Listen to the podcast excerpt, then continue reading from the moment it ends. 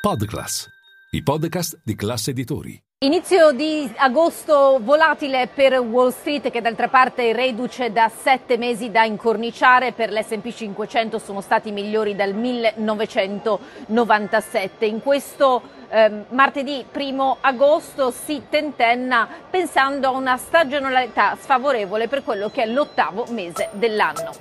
Linea mercati. In anteprima, con la redazione di Class CNBC, le notizie che muovono le borse internazionali.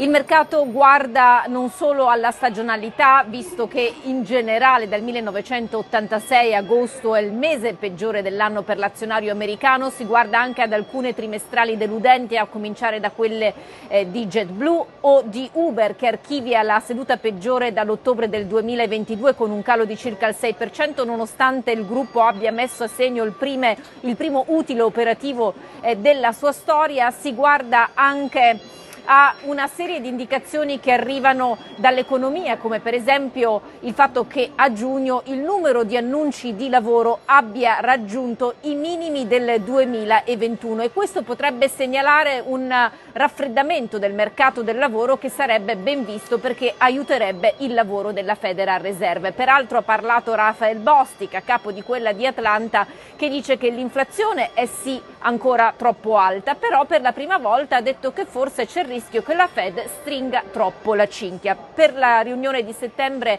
eh, dice lui, probabilmente è meglio optare per una pausa, ovviamente spetta eh, a vedere i dati macroeconomici per decidere, ma avverte, ribadendo peraltro quanto detto da Jerome Powell, esclusi quest'anno tagli dei tassi, secondo lui non arriveranno fino alla seconda metà del 2024. Tra le altre storie del giorno segnalo Manchester United che ha subito un tonfo di oltre l'8% su indiscrezioni della stampa britannica secondo cui l'iter di vendita ora è in pausa. Ricordo il club britannico appartiene alla famiglia americana eh, Glazer. Intanto il logo della discordia di Twitter, quello comparso giorni fa sulla sede a San Francisco, è stato rimosso, mancavano i permessi delle autorità locali e anche i vicini si erano lamentati. Potrebbe però tornare.